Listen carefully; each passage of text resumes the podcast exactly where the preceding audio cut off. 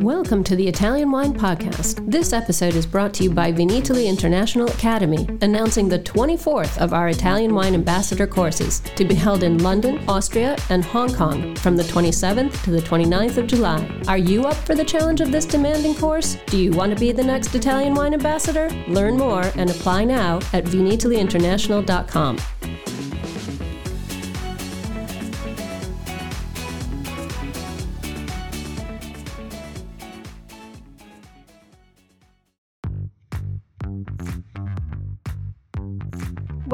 this special Italian Wine Podcast broadcast. This episode is a recording off Clubhouse, the popular drop in audio chat. This Clubhouse session was taken from the Wine Business Club and Italian Wine Club, Listen in as wine lovers and experts alike engage in some great conversation on a range of topics in wine. If you enjoy listening, please consider donating through ItalianWinePodcast.com. Any amount helps cover equipment, production, and publication costs. And remember to subscribe and rate our show wherever you tune in.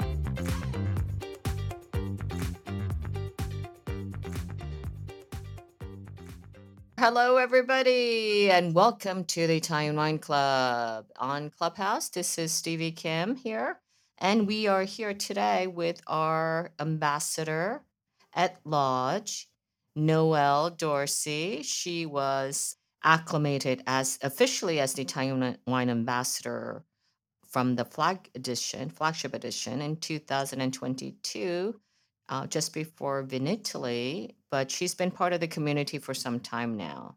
When when was when was the first time you you tried for the VIA program? Um, the first time was 2017 with Ian. Oh my God, that Yeah, seems like ages ago, right? I know. That's how I met Ellen too. Yeah, a, a lot of people. Yeah, and you Yep, guys have been like I always like in the beginning I used to get you guys mixed up. Not that you look alike, but you guys are like always together, you know? So I always thought you were one of the same. But um congratulations again. Where are you now? I know you Thanks, usually sweetie. hang out in Nantucket. You know, I'm in Boston now. Um, I have been working in Boston at uh, Skinner Auctioneers as the seller manager over um, in their fine wine and spirits department. So I So left Nantucket. My last season in Nantucket was actually a while ago. It was um, 2019. oh my God, I should have come visit before. Uh. We can still plan a trip, Stevie. Yeah, okay. Okay. All right. And what is the um, um, Skinner auctions? What what what kind of like I mean, is it just like another secondary market um, auction house? Yes, correct. So they do. They I mean they they focus on, of course, fine art and jewelry, etc. They were um, the largest in New England, but definitely one of the smaller auction houses. And they actually just got bought by Bonhams um, in the UK. So we are So now part they of the called now? Team. It's called Bonhams Skinner. Oh, Bonham just Skinner they just merged the names. Does that mean like you can kind of um vacillate between the UK and stateside? Oh, stateside? I hope so. We'll see. That is the one of the goals. Yeah, but they have offices all over the, the world, actually. So Right. And yeah, you're doing you're also doing some um teaching, right? Are you doing any yep. where are you I'm teaching? teaching uh, at this wine school called the Commonwealth Wine School. It's in Mm-hmm. Cambridge, Massachusetts, um, and it kind of got started right before the pandemic. So our first year was pretty much only online, uh, but they do, you know, great stuff. A lot of private tastings as well, um, trade uh, tastings, and yeah, lots of classes for WS WSET. And um, I'm teaching a rosé class next week, and I'm going to teach a Sardinia class in July. Oh, Sardinia. You're the yep, expert now. trying to be trying. So by the way, you guys, um, for those out there in the audience, check out our video. It's I think day two, no, day three. Day You're three. narrating day three. Yep. Um, our trip, we did a five-day trip in Sardinia, Gita Scolastica, with uh with the VIA community, and it was it was November of last year, and it was great Mhm. fun. We had Oh, amazing. ton, yeah, it was it was great fun. Uh, we rented like two um vans one Jacopo drove and the other one um Andrea. I was always squeezed between Andrea and Shensa. Yeah, I had I was uh, I was right behind you guys. Yeah. Awesome. but it's we have we have great memory. It was so much fun. Um, so check out the video. It's it's on the Mama Jumbo Shrimp, our sister channel, um, YouTube's that we started about 10 months ago. So check that out. And also subscribe, you folks. Subscribe to Italian podcast as well. All right, let's like, let's go on with the show of today. Today's call is with Mario Jan- Zanusso, and I I believe I've not never met him. Why did you choose Mario Zanusso? So I first got introduced to Mario's wines when I was a wine director at this restaurant in Boston called Island Creek Oyster Bar, and um, the rep she's basically the importer for Massachusetts. Her name is Gemma Giannoni, and she um, brought in Ferdinando to taste the wines. Um, it was the first time I'd ever heard of them. I guess this was probably 2015 or so, and um, you know, always looking for really pure, crisp, mineral driven whites. The list at the time was 80% white. And really fell in love um, with the Friulanos she showed me. Um, we put them on the list immediately, and they have a gorgeous uh, sparkling Ribolla called RBL. Uh, and that was per- went perfect for the food. Um, so I I really fell in love with these wines. It was my first introduction, and their whole ethos of more natural, um, minimal intervention winemaking. Um, yeah, and I then Ferdy and Mario have come to Boston a few times, and then I was lucky enough to stay actually at I Clivi for a week. In 2017 fall, I was gonna work a small harvest, but that didn't work out so great because it rained every day so um, we decide uh, we they have a close relationship with um, Rado Vineyard in the Brda, and so luckily I got to at least go and pick some grapes over in the Brda. But uh, the home is right in the vineyards, and I got to uh, get a tour of the winery and the property and eat beautiful Friulan cuisine and go to La Subida, and it was a special time for sure. Yeah, you know, as you know, we had our, our um, sponsor was Brda, for the uh, five star wines um, judges this year, and that I went to that territory last, I believe, last August.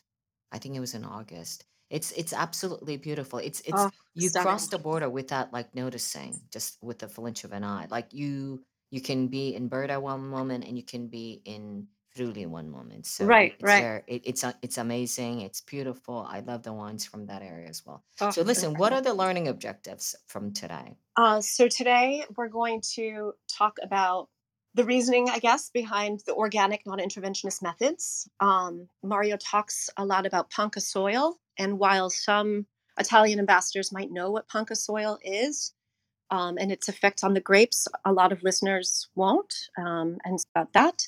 And um, also winemaking method for the Friulano grape. Okay, that sounds interesting and exciting. So take it away, and I'm, g- I'll pass the floor to you, Noel. But I will come back to see if there are any questions if we have any time. Okay? Sounds great. Alrighty, ciao. Ciao. Ciao, Mario. Ciao Noel. uh, I'm going to just do a quick introduction um, about Mario and his wines, and then we will get into uh, the questions, the interview. But I just wanted to say uh, Mario Zanusso is a winemaker in uh, Friuli Venezia Giulia. He is the winemaker at I Clivi Wines, and they're based in the Colli Colli Orientali uh, districts. He specializes in indigenous Friulian varieties, so Ribolla Gialla, Friulano, uh, most recently uh, Schioppettino, um, as well as Malvasia. And they do a more natural, non interventionist approach, so really pure, beautiful wines. The s- history behind the winery is fascinating. Uh, his father, Ferdinando, lived in Africa and worked for the UN before they started this project um, in Friuli in 1995. And um, basically, I think it was after, and Mario can uh, give us more background, but um, Ferdinando's wife was from this region, the Collio area, and uh, they moved back and started this vineyard uh, and this winery with not much um, winemaking experience. So I'm very, very excited uh, to talk to Mario about it. Uh, Ferdinando uh, did pass away in 2020, right before the pandemic. So before it was just Ferdinando and Mario. and now Mario is the sole proprietor. So, yes, that's the background. And um, Mario, I'm very excited to talk with you today. Um, could you tell us a little bit about the family history and the background of Ferdinando in uh, Africa? Uh, especially, I'm curious, did you also grow up or did you also live there for a while with your mother and any siblings or how how did that go during that time of your life? Uh, uh, well hello everybody. Hello noel. Hello stevie. Um, yes i lived i did live uh, for a while in africa with my father uh, when i was two months or years old two months old i was brought to africa and then i was raised there. But let's say that the the, the, the story starts even uh, before that when my grandfather who had my same name mario uh, was a doctor in cormons which is the capital of the collio doc and um, he was uh, taken by the, the nazis and brought to germany in a concentration camp and we never heard about him. My mother never met him actually. She was she still had to be born when he got taken away. And so let's say that the whole project is kind of um, going back home to put roots in my mother's birth land which is Cormons. so after many many decades of um, traveling around especially in africa mostly in africa because my father worked there uh, we had the chance to go back to Cormons in the mid 90s so it was nice to to to to to, to get home. Um, the passion for wine um, has always been present in my family. Uh, my father worked for a French company. That's why he was in Africa because this logistic company had the headquarters in Paris, and these people trained my father, taught my father about good wines uh, these years, I'm talking about the 60s, were the good years for the French wines. You could still afford them. They weren't so expensive, such expensive as today.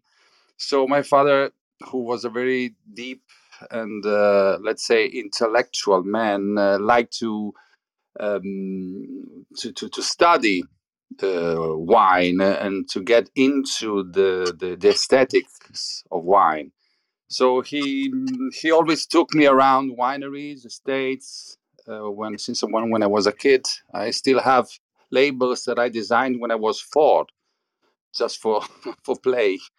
And Amazing. so it was it was something that's always it was always around. It was always there. The wine as a form of culture, as a cultural expression. He was very. He taught me to be very respectful about the work that was uh, behind every single wine and uh, and I always appreciate that so when uh, I finally graduated in economics in the mid 90s my father retired at that the very time and so we started together this I joined him and we started together this uh, this entire journey and it was uh, it was very exciting it was like it was like na- the natural destination. Was this something that you and Ferdinando had talked about quite often when you went to major in economics, or was this something no. that sort of okay? not not at all. He was uh, following a different path uh, i had a different uh, we were kind of separated because he was in africa and when i started university i was in italy for a long time so we we never we just spoke on the phone. We met really um, just a few times uh, per year. So i i really needed to to have time with him. That's why i decided to to join him because i wanted to to be with my father as a person because i really respected him. I liked him. I liked the ideas he taught me. And i said oh this is a great opportunity to for my life to to do something with my father and something that i was raised to be passionate about so it, it happened really by chance but it was a very naturally how it happened That's amazing. Yeah, it sounds like it happened quite organically. yeah So, but both of you did not have a background in winemaking or no anything like that. So, no how did that come about? Did you you know work with various enologists or interview a lot of your neighbors and colleagues or uh, both. how did you get started okay we we started working with an enologist uh, as a consultant and but my father knew and he always taught me about this uh, basic principle which is if you work on a great soil on a great terroir uh, that's 90% of the work. I mean, um, in the cellar, you can just ruin what nature gave you. So we really never, it was never, it, it never bothered us to not, not having an education. Uh, uh, also, it excited us to have um, uh, an approach which was uh, from um, from from from the outside. I would say from people who were not trained, so didn't have these schemes, these um, prejudices, prejudices, or, or, or technical competence, and so we could really do it from scratch.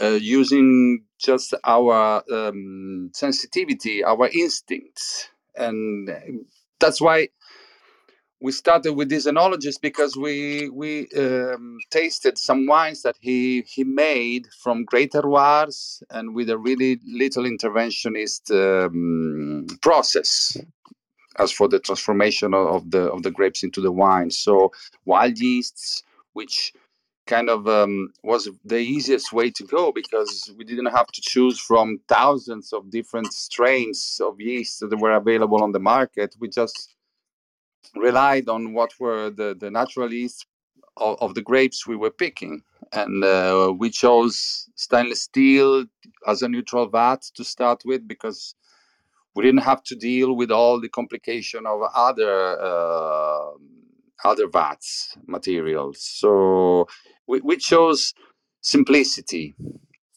to start with because we knew that the first thing for us was to understand what sort of raw material we had in our hands. And we knew that these vineyards were great, were greatly exposed, were old vines. And so the quality we had in our hands were great, was great. We just needed not to ruin that. That's fantastic. How did you find um, some of these sites? Were they more well known, or did you was it word of uh, mouth? It's uh, it was a matter of a, a lot of work, uh, going around, uh, visiting, sightseeing. Um, the truth is that, especially at that time, but also nowadays, nobody wants to work on the hills in Friuli because it's very it, it has a lot of it's very labor intensive uh, the the yields are very low, so people prefer to go in in full um, uh, mechanization of the vineyards on the plain. Uh, there's a lot of glera, that's the truth. Mm-hmm. So uh, working on the hills is more uh, requires a lot of passion and a lot of ingenuity, naivete, because you need to really believe in that, strongly believe in that, and and putting that as the main uh, mm, goal, quality, expression of the terroir instead of money making. So we were lucky enough to find these old vines that no, nobody wanted to buy because of all these reasons, and but we we really did want to get our hands into the earth, into the soil and uh, and do the physical work because we we came from different backgrounds compared to uh, well-established producers which uh, were completely used to that and they were looking for more um, technology instead of handworking. We were looking for the handworking. We were looking for the for the physical work to to reach and find a contact um, and a symbiosis with the with the earth, with the soil. Now we're talking about the soil, and you write quite a bit about um, what is what ponca about ponca soil. And would you be able to tell um, the guests today what ponca soil is? I mean, is it difficult to work with? You're talking about getting in the soil with your hands. I mean, how is it's, it to work with? And, ponca, it? uh, it's it's a local name for for the soil of the hills of the Friuli, of Friuli, which are a small strip uh, of land um, on the Slovenian border. Um, geologically, it's a single island, uh, that covers Collio, Colli Orientali, and Brda. So I Clivi means hills and uh, um, comprehends Collio and Colli Orientali, and uh, in the future, in the near future, is going to comprehend also Brda. So we're going to make I Clivi as a concept of uh, working on the hills, which were a single uni, unique island in the past, and then for historical reasons has been separated. But um, Ponca, it's it's essentially it's um, it's a soil that is emerged from the sea.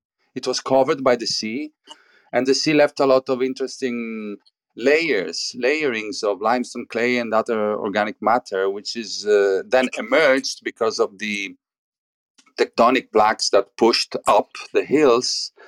And this richness in, uh, in, in in sea matter is very is key to to the salinity of the of the wines that are produced here. This is what I recall since when I was a kid. This specific tension, acidic and and uh, and uh, and salinity. This is it's like electricity that you have just on the Ponca. Ponca is a local name that ex- expresses this this type of soil.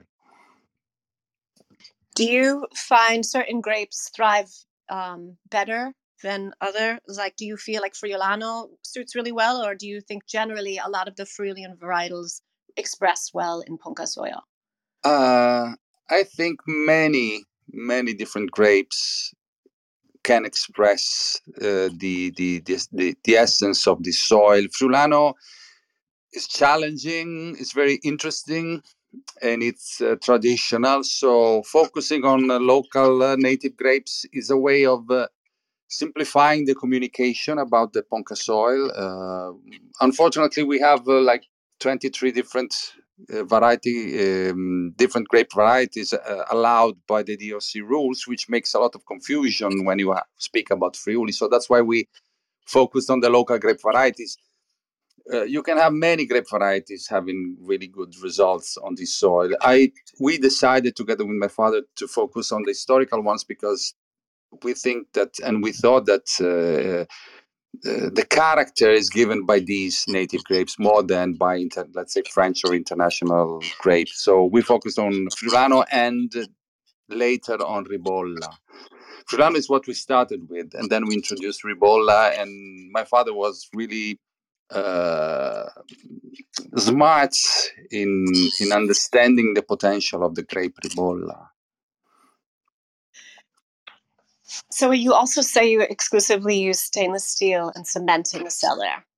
Uh, yes, we started with stainless steel because stainless steel is a neutral vat that helps you uh, learn. It's a perfect school to to learn about all uh, the vinification issues that you can deal with. So it it, it was like um, it was great because it's neutral towards the raw material. So we had to learn what sort of character this raw material had.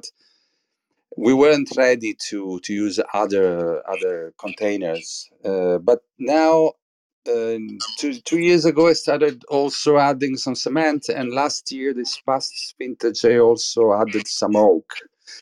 This is because it's uh, the natural um, evolution of a of a maturation of a of a path, which uh, has to involve all sort of uh, material uh, without it, I call it a, a, secular approach to winemaking, not focusing on uh, just taking one specific container and and and sticking to that for for the entire life, but trying and experimenting how to um, express the same style towards different materials. Excellent. I'd love to try some of these some point soon.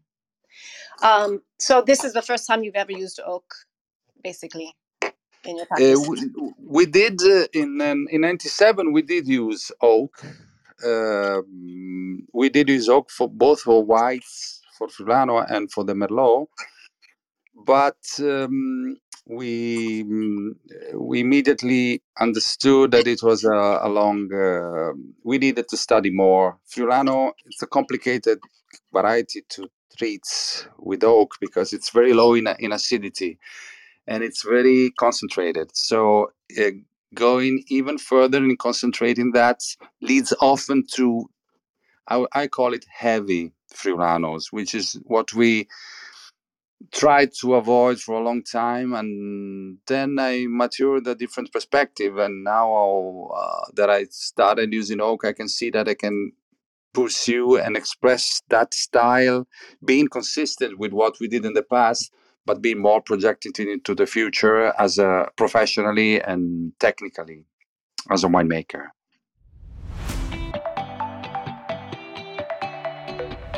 Thank you for listening to Italian Wine Podcast. We know there are many of you listening out there, so we just want to interrupt for a small ask. Italian Wine Podcast is in the running for an award, the Best Podcast Listening Platform, through the Podcast Awards, the People's Choice. Listener nominations is from July 1st to the 31st, and we would really appreciate your vote. We are hoping our listeners will come through for us, so if you have a second and could do this small thing for us, just head to ItalianWinePodcast.com from July 1st to the 31st and click the link.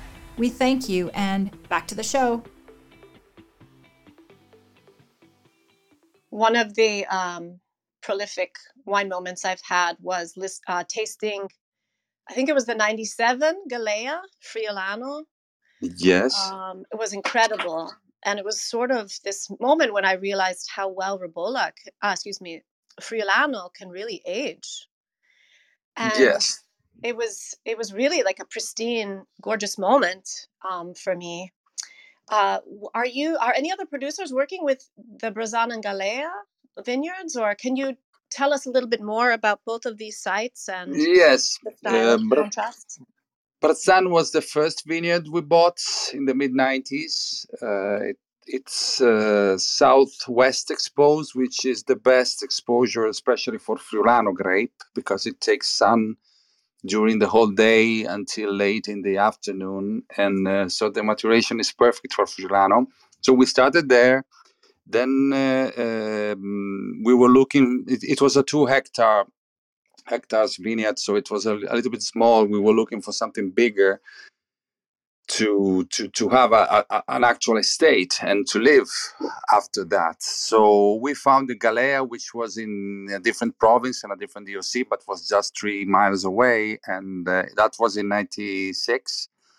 And so um, we got these two vineyards that had in common the age of the vines, which were was very old for both of them. At the time was 60 and 70 years old. So we had this common trait, the perfect exposure, the age of the vine, which has become the, the main character of, uh, of, of the grapes and hence of the wines. So we, we, we, we started from this very simple thought. We said we are not trained, we're not educated as winemakers, but if we start with a great crop, we can really make terroir wines, uh, very classic, very um, let's say old fashioned for the time because in the mid 90s uh, Friuli was really much um, making international style wines, which I would say nowadays are completely out fashioned. but uh, we were looking for something more pure and expressive of uh, of the classic history of the of of Friuli, which is uh, is um, it's a culture of uh, German influence because especially the Colli was under the Austrians and the Germans. And so when the pioneers of the quality winemaking, I'm talking about bottled wine, um, when they started making good wines, they, they, they went to, to Germany to understand, to learn how to make really interesting wine, uh, terroir expressive.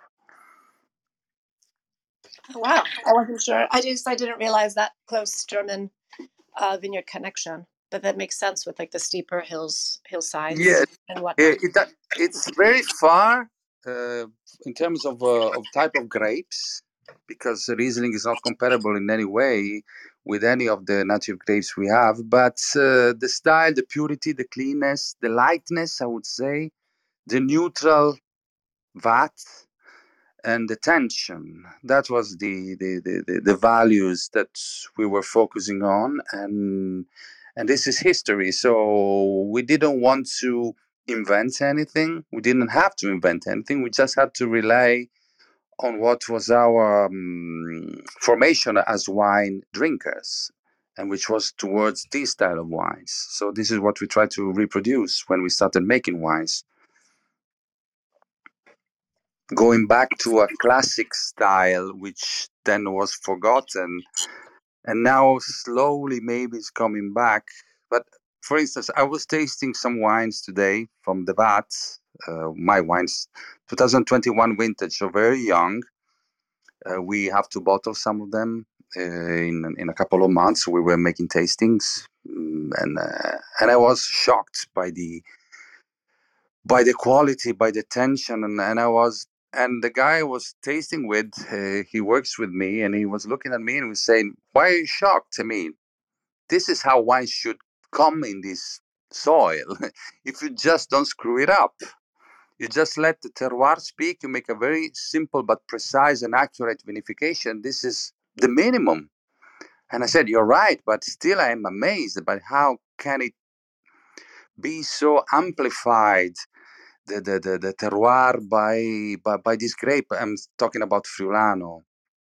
And it's uh, still impressive. Every year I'm still impressed. Yes, I mean, the Galea vineyards in particular, like I mentioned, everyone should try those wines. They're just spectacular, really gorgeous, lush, rich.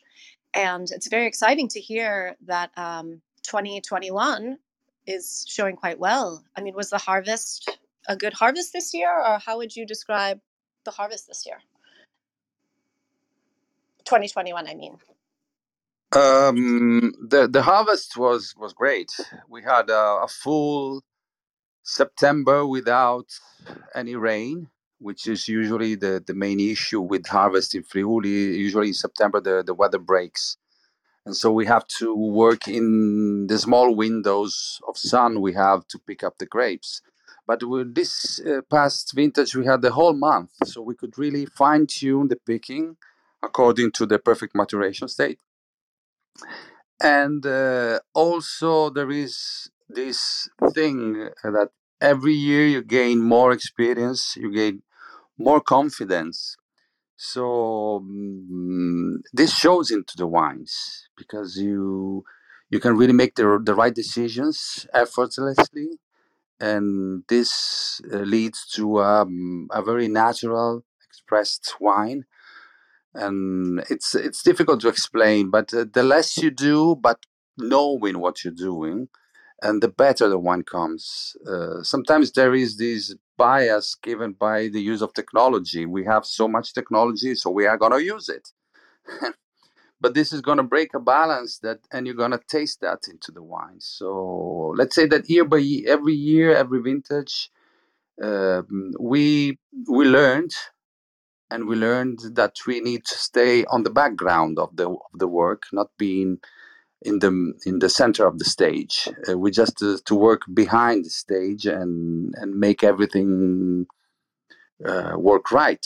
The whole process, uh, which is a very natural process if you're just playing with it or dancing with it, if you want to put it like that, very lightly, very uh, casually, even, but with perfect knowledge of what's happening. So, in Boston, RBL, your sparkling Ribolla, is a is a true favorite. You can find it on so many wine lists here in Boston. Um, can you tell us a bit about this wine? Um, and was the plan to create a sparkling Ribolla in the Asti mes- method always the final result, or? No, uh, it, it started from uh, from Ribolla. Mm, uh, we we really were excited starting working with Ribolla. So we started with the still Ribolla, but then we had um, we had an example of a great Ribolla sparkling for the, the, the enologist we were working with at the very beginning. And uh, so we were tasting all the sparkling Ribollas, and we said, but this is a great sparkling. So the, the, the type of grape is great for sparkling because of its low pH, low sugar content, it's a, a very uh, subtle aromatically, and uh, a problem you have to deal with uh, when you're talking about sparkling wines. If you have plenty aromas, these are going to be uh, amplified by by the CO2. That's going to kind of make it even more aromatic. So Ribolla is perfect for the style of sparkling we were looking for, which was very elegant, very fine. And at the beginning, we tried the Charmat, we tried the the Champenoise, but uh, then we very uh, immediately understood that Ribolla is so delicate it can't bear a secondary fermentation. It's like cooking twice spaghetti, for instance. You have to nail it at the first at the first uh, attempt. Uh, so the, the the first fermentation is the one that keeps the, the primary aromas, the varietal aromas, the delicacy of the grape ribolla. So when we experimented that, we said, okay, this is the this is good, this is perfect because we are we're not adding any sugar no yeasts for to uh, induce a secondary fermentation, and we had all we wanted from the grape, but amplified by the CO2. So it was pure pure pleasure. That was the idea. It reminded me I remember uh, one of the, the, the, names I had in mind for that wine was Snow, Neve, because the purity, the clear, the clear purity of the moss reminded me of snow.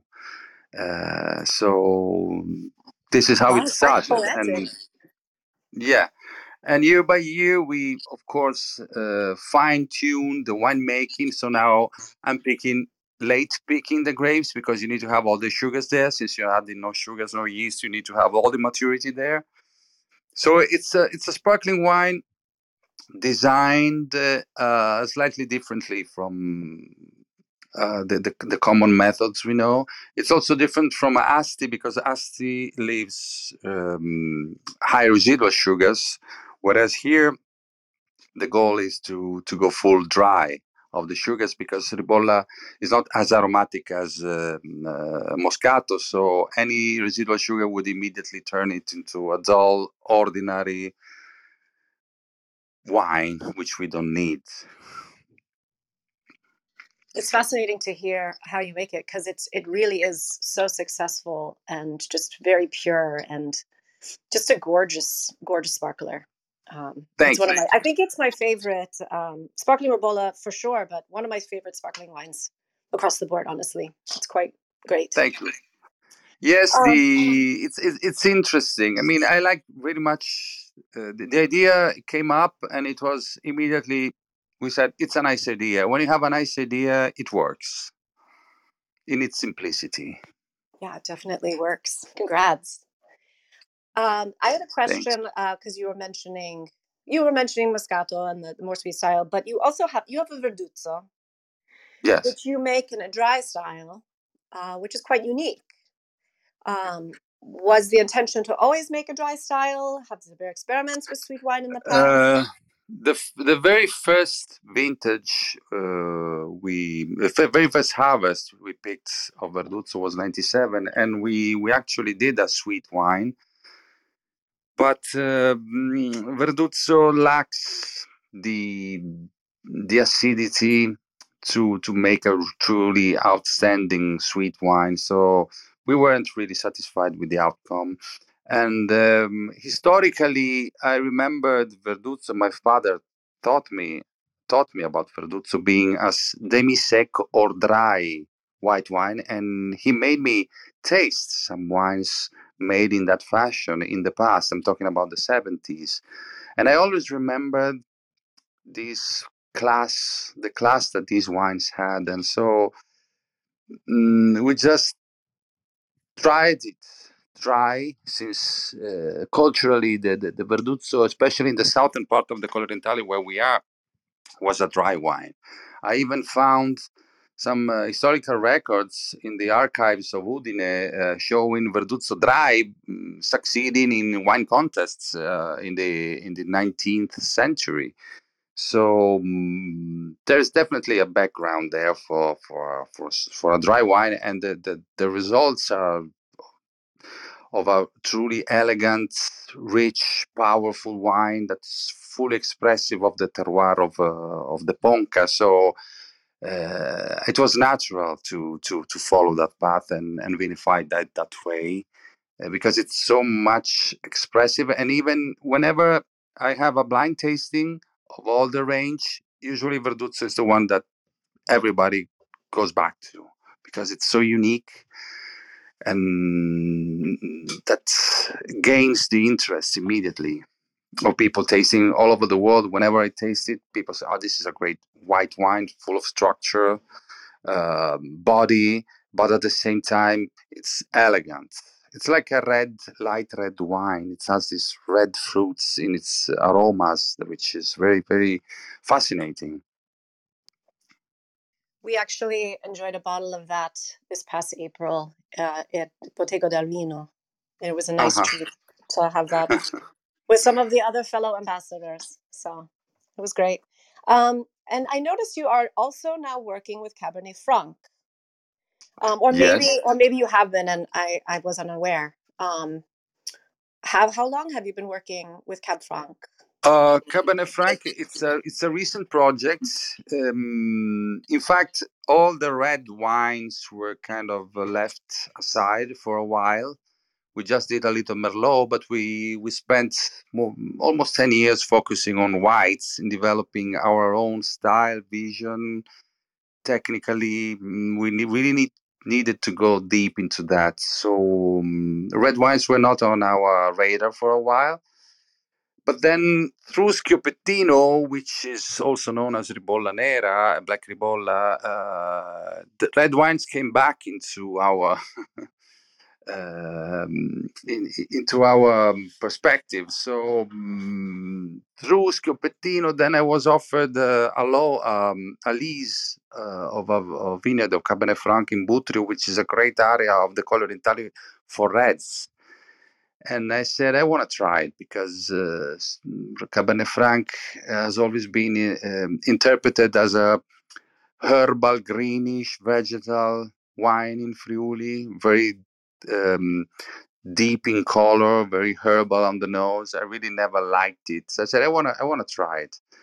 And I really liked the results. And so it's part of, um, of a path that, um, that's towards finding terroir expressions, uh, no matter the variety, using the variety as as a mean to express the soil, the subsoil, and the local culture. So I, I really wanted to do something I never thought about doing, which was a Cabernet Franc. And this opened a whole uh, lot of other opportunities which I'm experimenting right now and uh, which I'm very happy about it because it's uh, it's a it's a personal growth you reach toward through making wine. That's very exciting too. Uh, were you picking a little later with Cabernet Franc? Yes, okay. yes. Picking a little bit later, macerating a little bit less. So the infusion of the skin is it's very it's very light uh, just twice remontages per day in, instead of the usual three we did on the Merlot. And it's um, it's like painting with a very light touch. And it's it was the, the 20, 2020 was the first vintage of Cabernet Franc we released, uh, and uh, now I'm taking it. I'm, I'm doing it also in 2021, and it's going to be part of a of the range. So it's going to be Schioppettino is the main red red grape variety. Merlot because historically we always been doing Merlot and adding a little bit Cabernet Franc. It's uh, it was uh, very very interesting for me. Have you blended some of these grapes um, once upon a time, no. or no? Okay. No, uh, I'm blending the whites. I'm going back to the original um, blend of Galea and Barzan, which were born as and designed as field blends, so with all the grapes of the same vineyard, instead of focusing on single varietal uh, wines. But for the reds, no, because historically Schioppettino has always been vinified as a single varietal wine. Uh, so it goes for Merlot and Cabernet. So it's uh, I'm not ready for that, and I'm not really much interested about that. I'm really focusing on blending the whites In fact, uh, the first uh, vineyard we bought, we were talking about in '95. I just replanted it uh, last year, in the past year, and we're finishing now to prepare the soil because, uh, and the idea is to close the circle and to go back to the origin with the same composition, field composition, which is Ribolla, Friulano, Malvasia, and a little bit of uh, Picolit. So the focus for the future, not only by myself but also by, mm, let's say, uh, the colleagues we I'm I'm really exchanging experiences with, is to go back to the blend of the grapes, white grapes, which is the uh, local culture was more about that, more about blending different grapes, native grapes, instead of focusing on single varietal wines. And with that, it also feels like a full circle when you talk about Mario, your grandfather, Yeah, actually doing the field blends, and now you are coming back to make a style yeah. that was similar. That's which is beautiful. uh, which is uh, uh, uh, an old style. I think we lost uh, as a community of winemakers. We lost track of our history, which is there, and it's very simple what this history offers us as inspiration, and we we are trying to go there, back there, be, mm, getting over all these technology that have, we have been sold by a system that was also heavily subsidized. But uh, whenever we think, uh, when I say we, uh, uh, I'm talking about myself and other producers, we say, but in the 70s, people were making great wines with just very basic pumps, uh, very simple technology, and the terroir sort of came up, came out uh, it's something that nowadays it's much difficult to find because technology kind of evens everything and we're going kind of evening the wine from the hills to the plain. So instead of having the plain the wine is making in the plain. Looking up for quality to the to the hills we're doing the the, the, the exactly the the reverse. And we need to be to lead the quality and to elevate the quality just going back to what the classic history is Well, that's that's incredible. I'm looking forward to trying some of these blends soon. And I have not yet tried the Cabernet Franc or Schioppettino either, so I'll have to ask Gemma yeah for a Uh, uh, Schioppettino, I'm really particularly proud of because that's also a, a project that was born many, many years ago. Always on uh, the impulse came, of course, from my father, who studied all the local culture, and he always taught me about Schioppettino. What was the original classic style of Schioppettino?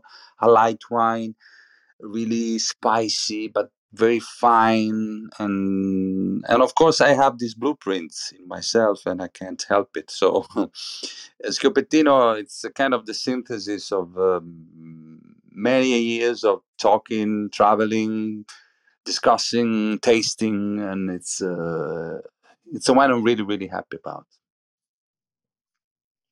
Well, thank you so much, Mario, for speaking with us today. It's been a real treat and treasure to be able to talk with you and revisit some of your wines again and hear your story.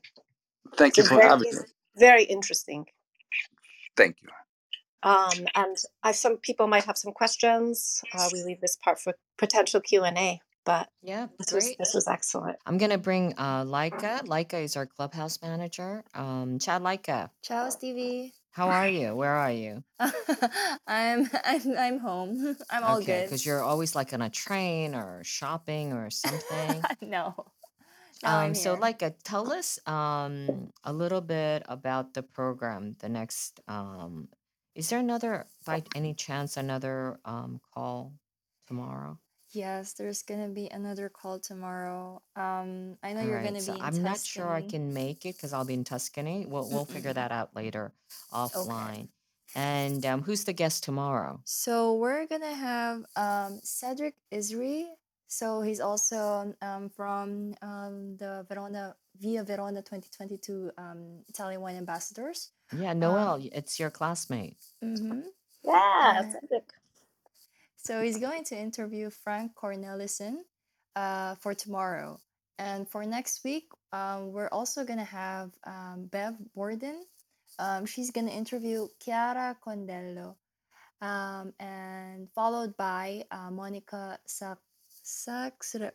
Okay, it's hard to pronounce her last name, but it's Sak Zweska.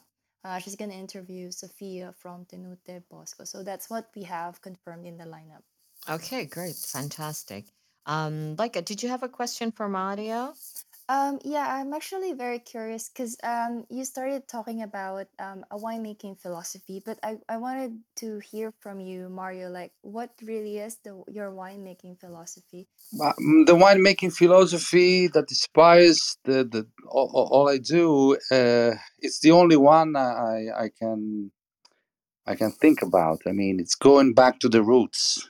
It's going doing something very respectful of the of the soil. So really using very simple but accurate techniques that I'm constantly studying and trying to um, handle as a uh, as much better as I can, and uh, I'm I'm I'm I'm really inspired by this. So all it's about people I'm working with. It's about treating uh, the must in a very respectful. It's very instinctual, I would say. It's not something fully rational. I'm following an instinct when I when I uh, when I'm in the cellar.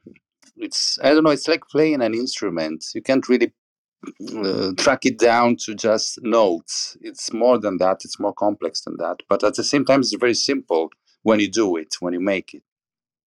I'm not following an idea of, let's say, natural wines, which is an abused word and has been emptied of its uh, meaning by so many years of using it without knowing what it was about. So I, I would say that classic winemaking of Friuli is, of course, natural. I would say that classic of um, vine growing, vine tending, it's of course organic because this is how it was. It's always been. So it's just going back and adding a tiny little step in a very long path that was traced by our elders uh, in the centuries and i think it's it's nice to think about a, a long historical thread when you think about wine it's I, I like to talk about cultural wine more than natural wines So, Mario, I have a question for you. I mean, for those who are less familiar with your wines and winery, can you kind of give us um, kind of the big picture in terms of numbers? How many wines? How big your company is? Where it's um, how many bottles? Um, where um, you export? Just to kind of contextualize your sure size and the volume. um, today mm, we produce around 100000 bottles um, divided into eight different labels different varieties and uh, we export half of it most of it of course in the united states which is a very important market for us. Also thanks to, to gemma um, that works in uh, in boston and helped us a lot to bring our wines into the states. Um, and uh, also we have some side projects that bring the the, the, the, the overall figure around 150000 bottles because we're also experimenting mm, different wines, different labels, different styles, but with the same philosophy underneath. So, and of course, now we have this plan, this project of also starting a cellar in um, in Slovenia, in Brda. So uh, That it will was my be, next question. yeah, I think a lot of you have um, uh, vineyards and vines both in Brda and also in in the in the very borderline of both countries. yes. Uh, uh, we don't, but um, I've established very strong ties with uh, very good vine growers on the Brda because, of course, as I consider us a single region, wine hmm winemaking region. Yeah, I agree with you. So um, it's interesting to to create a community working all together. Instead of being myself let's say a landlord having people working for me i like to work together with people on the same level. So um, uh, the, the new projects I have uh, for Slovenia is to to involve people, local people, Slovenian people, that has to bring their own culture to the winemaking, and I want to do something that's uh, really grounded, uh, rooted to that specific culture and soil, and uh, and so. Mm, yes, I'm just uh, experimenting, as I was saying, and it's gonna be it's gonna be fun. So, First in, of all, fun. yeah, so in the grand scheme of things, will you also be producing Slovenian wines? Yes, Slovenian wines, meaning from Brda, but Yeah, I'm not. Brda. I'm not Yeah. thinking about um, uh, orange wines because they're too far from my uh, aesthetical sensitivity. Uh, although I, I like them, I drink them. I'm, I won't be able. I would not be able to to get into them and making them because I I'm focusing on a different style, uh, which can also be translated into Slovenian style because there's a lot of uh, very good land, and the culture can be very much uh, of good influence to to to to grow, to personal growth and professional growth. Uh, I like to say, wine is. I know it's it's not a good word, a nice word, but it's contamination. Uh, The must is being contaminated by yeast. So I like this idea of exchange, cultural exchange as conta- reciprocal consum- contamination. hmm So I'm gonna have to close up the room, um, Mario. But how do people um, find you if they want to come for a visit? For example, visit your winery. How how do they do that? Oh, they just can uh, uh, write me an email Mm-hmm. through eclevy uh, at gmail.com and I'll be happy to to make arrangements to to receive uh, visits with what we do, especially in the summertime, constantly. And I'm very happy to have people visiting us. Okay, fantastic. Grazie, Noel, and thank you for introducing um, Nadia to our community. And we look forward to seeing you. Are you coming to any of our uh, Gita Yes, I would love Scolastica to. I would love to. I'll sign You up. know, I we're haven't. yeah, we're going to Lugana, Franciacorta, uh, Montefalco, and Sicily very soon, and also Awesome. Campania. Yes, in Campania, I saw that. Yeah, and Mario, if we get we get a chance to go to your area, you'll be um hearing from us. Please, That's for please sure. do. I'll be very happy. okay, that's Okay, it. Signing off, and it's Thank a you. wrap. Have a good night, everyone. Ciao, ragazzi. Thank you. Ciao, ciao. Bye. Ciao, ciao. Swirl, sniff, sniff, sip, sip. Thanks for listening to this episode of Italian Wine Podcast, brought to you by Vinitaly Academy, home of the gold standard of Italian wine education. Do you want to be the next ambassador? Apply online at vinitalyinternational.com for courses in London, Austria, and Hong Kong the 27th to the 29th of July. Remember to subscribe and like Italian Wine Podcast and catch us on SoundCloud, Spotify, and wherever you get your pods. You can also find our entire back catalog of episodes at ItalianWinePodcast.com.